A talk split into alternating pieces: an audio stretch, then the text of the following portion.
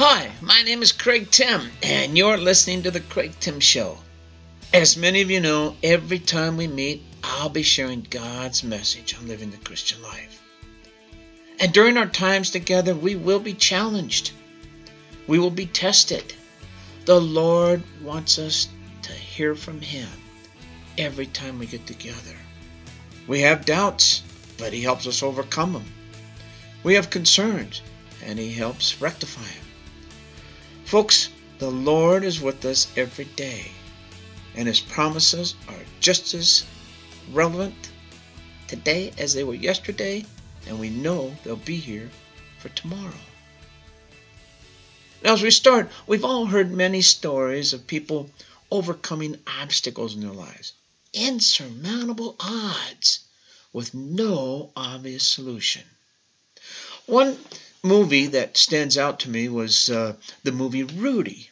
If you have not seen it, it is about a young man. He grew up in a blue collar family, and their family were die-hard Notre Dame fans.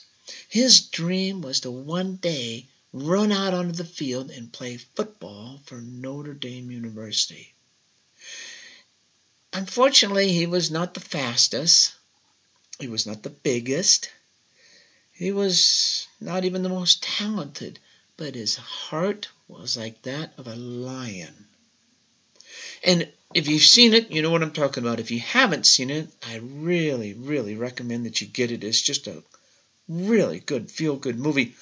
Three years he gets beat up in practice over and over and over, and he is just on the scout team and he gets pummeled every single week. But he always gets up and keeps trying, and there's just no way he's going to get on. His senior year, you'll need to see the movie because there are some changes that take place. Anyway, there are many other stories about names that we're all familiar with that have overcome extreme odds of life. There's Oprah Winfrey and, and, and her life and what she grew up as and where she was born and, and if you don't know it, it is just an amazing story of what she's become from where she started. There are the sports stars we hear that come out of the, the projects and they are superstars because they're just God given talented. And of course, we have our military heroes, and there are even Holocaust survivors. Elie Wiesel, for one, overcoming the depths of the Holocaust at being at the worst camp there was during that time and he walked away from it in the end. It is just an amazing story. But I'm sure you personally know a number of people in your circle that have overcome obstacles and impossible odds to be where they're at today, right? We all do. But there are also many stories in the Bible that tells of overcoming obstacles and how those were able to overcome them and and what you know what the difference between an obstacle and an opportunity is, don't you? Yeah, we've all heard it. It's our attitude. And that's what I want to ask you today. Can your obstacles possibly really be your miracles? And that is the title of our message today. Can your obstacle really be your miracle? But first, I want to look at the definition of obstacle. The definition says to stand in front of, be in the way, something that impedes progress or development. We all know what an obstacle is. We can point to so many of them in our lives, right? How about the obstacles uh, that the guys have to run through an obstacle course? Jump over water, swing by the vine, climb the highest wall and jump over. And now, through past. I don't know if they're doing it anymore or not, but they turn those obstacle courses into mud obstacle courses where it's muddy and you're crawling under, I don't know, bars and whatnot and jungle gym. It's just an amazing thing. But I am sure that you have all had your share of obstacles just like I have. We're going to begin today in Mark 2 and verses uh, 1 through 5. See, Jesus is entering the town of Capernaum, which happened to be a key military center for the Romans and a crossroads for merchants connecting major cities, gosh, as far away as Egypt to the south of Mesopotamia to the north. And the news of Christ's return to the city had preceded him, and when he got to the town, there were so many people waiting to hear what he had to say. Now, in this town, like so many other towns, there were many needs there. But there was this one particular man in, in this town who was sick and paralyzed. He was a complete and total invalid, solely dependent on others to take care of him. However, unbeknownst to him, his circumstances were going to dramatically change on this day. You see, four of his friends had heard about a man called Jesus of Nazareth, and this man, who they had never seen or heard speak at all, was, was in town. They were not sure if he, Jesus, could really rectify and help them, but my goodness, there's nothing to lose and everything to possibly gain. So they picked up the paralyzed friend and they carried him all across town to see Jesus. When they finally got to the house, they were so amazed that so many people had gathered there in anticipation of Christ being there that there was no room inside. And it was quote standing room only outside the house. They couldn't even get close. Let me ask you another question. When you recognize a need in someone, do you act or how do you act? See, successful churches or busy Christians today can be oblivious to people in need who want to see Jesus. In some churches, if the crowd is too copious and or disinterested, a needy person will simply just leave and not stay around. How sad it is if a church is so preoccupied with their own relationships and agendas that they don't even see those who are trying to get in. This should never be the case. You know that, and I know that. But it happens. It happens in all the churches around. Or 99%, I'm sure. See, many people have physical and spiritual needs, and that you and I can meet either by ourselves or uh, with others. But in this instance, human needs motivated these four friends, and they took action on their friends' behalf. Now, with so many people there, they couldn't even get close. Unbelievable, they said. I can't believe it. What are we going to do? This is impossible. An obstacle, a barrier, stopping them from achieving the goal they had thought they wanted to achieve. Isn't that true about our lives as well, though? Obstacles of life keeping us from receiving our blessings are constantly in our way, and we must deal with them on a daily basis. See, recently a man, he visited a church where he had to jump over quite a few, what he thought, unnecessary hurdles before he finally could get his seat in the worship service. See, there was no sign out front. He drove to the church's location and he was surprised not to even see a sign. He was using the GPS and even had stopped at the gas station where they sell maps and, and the old school had even had a map just in case that GPS was, you know, cuckoo that day. Was he in the right place? He realized that he had driven by this building hundreds of times and it was just an old warehouse. He never knew that a church might exist in there. He suspected he might be in the right place. After he noticed all the cars in the adjacent parking lot, he knew he was close. So as he parked his car, he did happen to see a small sign on the side of the building facing the side road, but there was no sign by the main road. Now, as he made his way to the building, he tried several doors to get in, but all of them were locked. When he did finally find an unlocked door to enter in this rundown warehouse, he noticed that there were no greeters like all the other churches have today. He walked into the strange, quote, church building and stood in this lobby all by himself, spinning around with a blank look on his face like, oh, is this really the right place? And he was trying to figure out what set of doors to go through next. Nobody was around to help find his way. No signs, nothing. He did finally see a group of kids entering door number one, as he called it, and, well, that's not the right one. That's the kids' door. So he became a little exasperated and was thinking of leaving, but he did finally see a few adults going in door number two.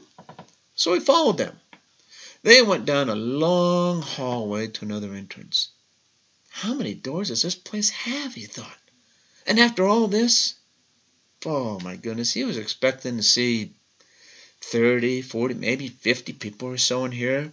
But what he saw when he got inside this door was a very large auditorium and it was literally packed. There had to be five or six hundred people in there at least. And then he says, I felt like I was on a treasure hunt. You really have to want to go to this place since they put so many obstacles in your way. Now, when you face tremendous obstacles, are you facing some this morning? or this afternoon or this evening, whenever you're listening to this.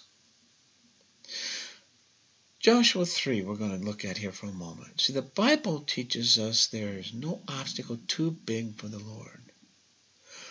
What do you do when you face these kind of obstacles? I have a few points for you. Imagine that. First of all, devote yourself fully to the Lord. Joshua, in his story here, he's about to lead the people out of their 40 years of wilderness wanderings into the promised land.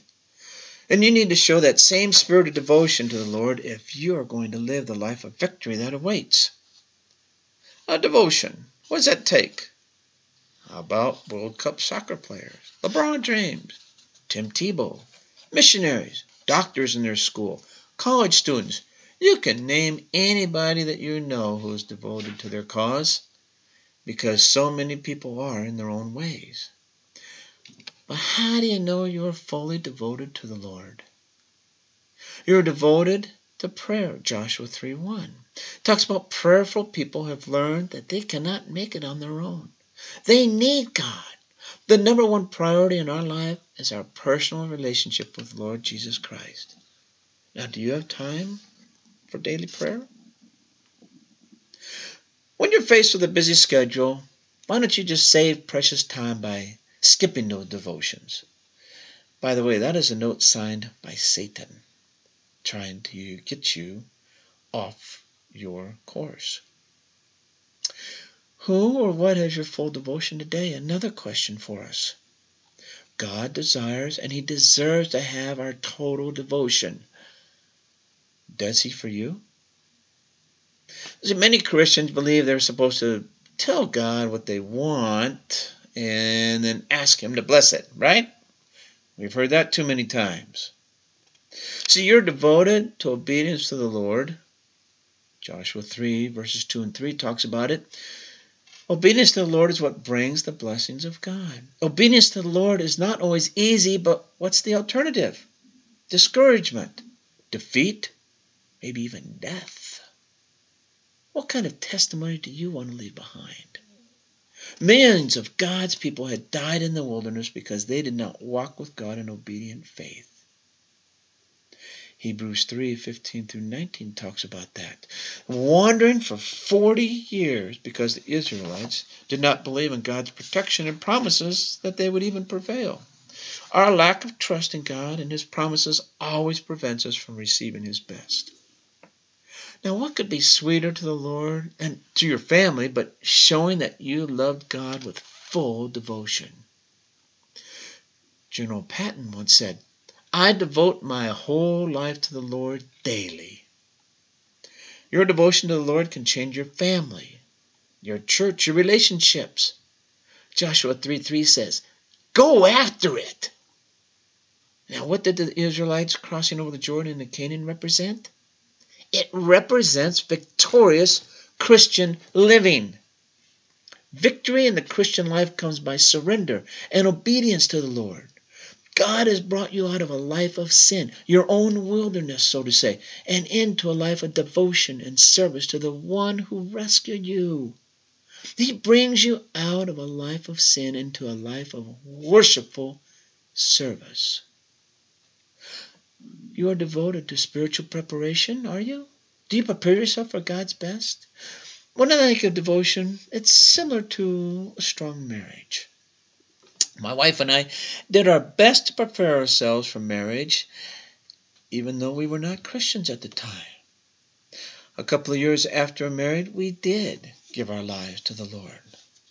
And we have been with Him for many, many years. Actually, we're we are approaching 40 years of marriage together. Yet we still find it to be an adventure with one another. The enemy will do all he can to make you angry and bitter and selfish. Ever have a conflicted discussion with your spouse and things just aren't getting any better? Maybe worse. And then both of you are just done. The silent treatment is implemented. Both husband and wife decide that silence is golden. Like the man who had a fight with his wife, and they decided to give each other the silent treatment. Problem was, the man realized his wife would have to wake him at five in the morning for an early business flight, but not wanting to be the first one to break the silence, he wrote her a note and says, Please wake me at 5 a.m. And the next morning when he woke up, there was light coming through the window. And he jumped out of bed and he realized it was 9 a.m. He had missed his flight completely, and man, was he fit to be tied. He was so angry. He was about to let the wrath of his anger out on his wife when he noticed a piece of paper by the nightstand, and it said, It's 5 a.m., time to wake up. The key here is to stay totally devoted to one another under the lordship of Jesus. No one else can have me, just Peggy, my wife. Just as I'm set apart for her alone, I am set apart to the Lord. Sanctify yourselves, for tomorrow the Lord will do wonders among you. When you face life's tremendous obstacles, devote yourself fully to the Lord.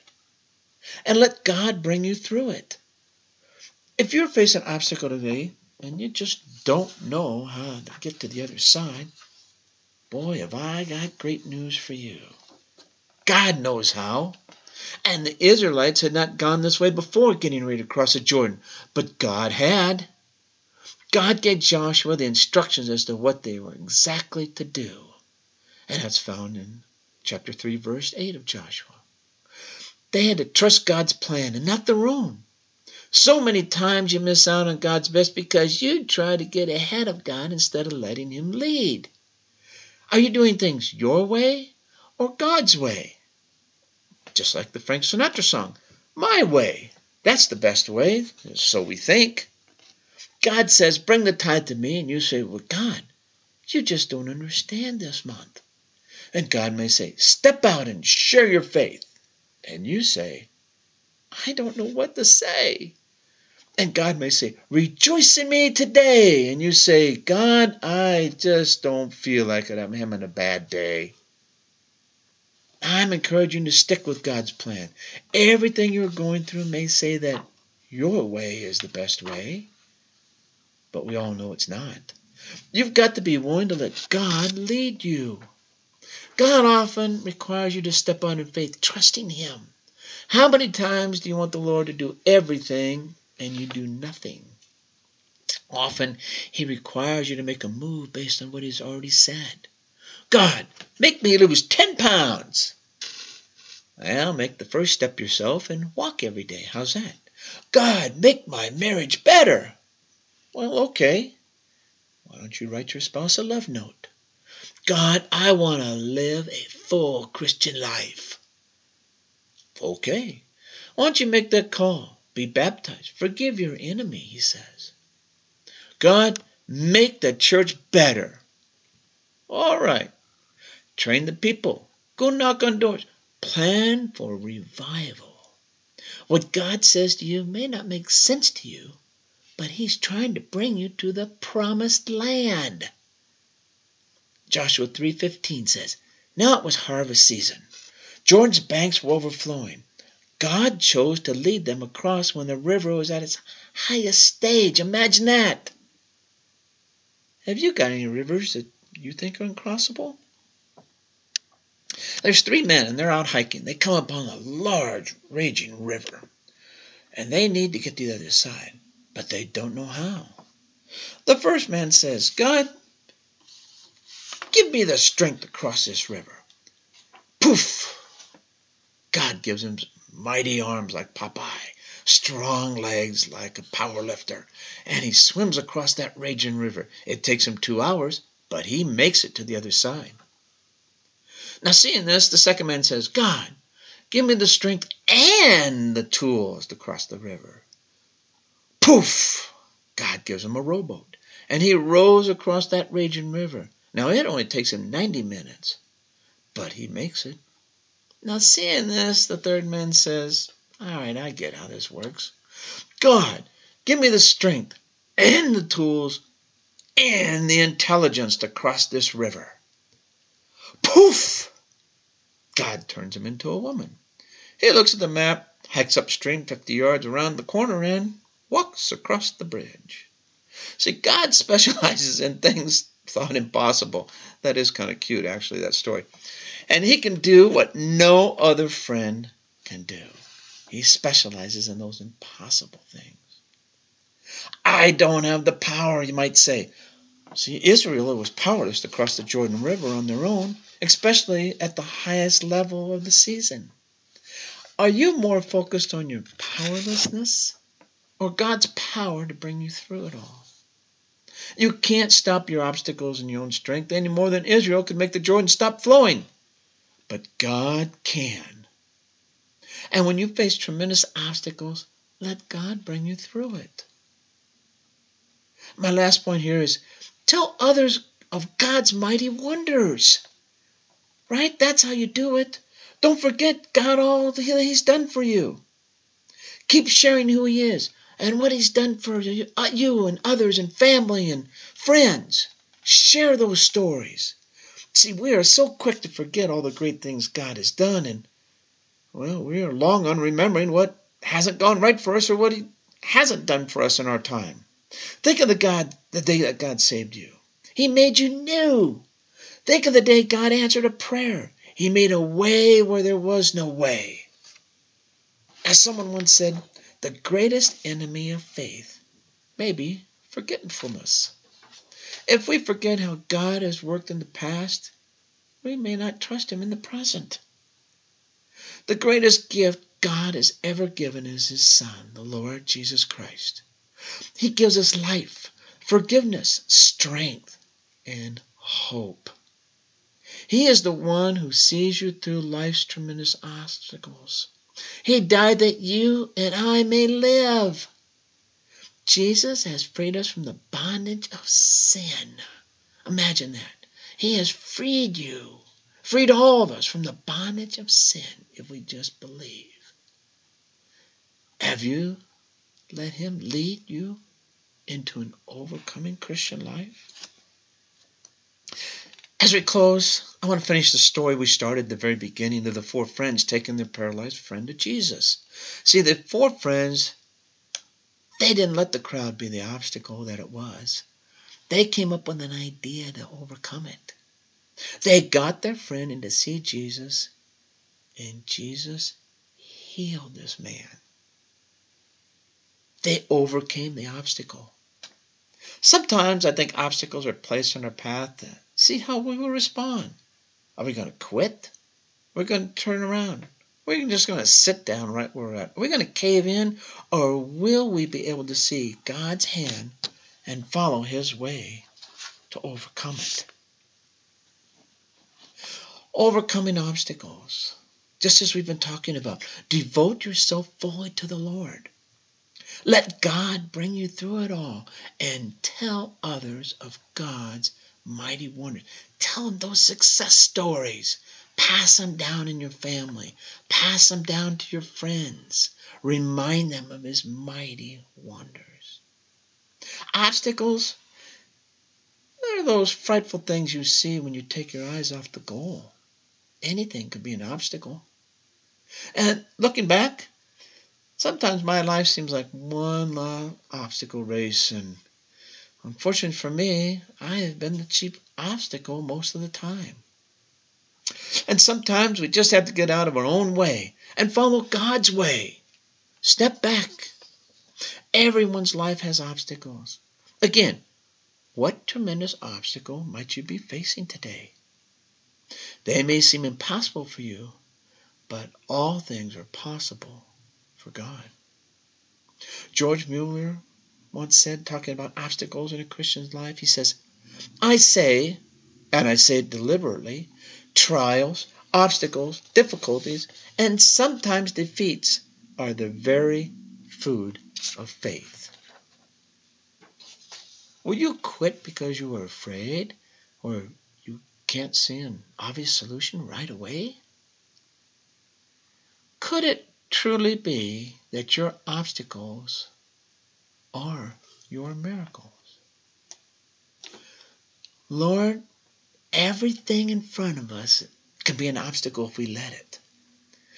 All the things in life that we come across, if it doesn't happen right now, we believe sometimes it's never going to happen. But your word today says it does. You've been there. You've been to, you've experienced everything that we've already experienced and what we're going to experience. You know the right way through it. Are we willing to give it all to you and to follow your path daily? That's the question for us, Lord. Thank you for your word again. Thank you for enlightening us on what we need to do to overcome these obstacles. But at the same time, these obstacles are actually miracles that you're placing right in front of us to see what you're taking us on the other side. Amen. And folks, I just want to say that the Lord bless you this week, this time. The Lord keep you protected and safe. The Lord make his face shine upon you.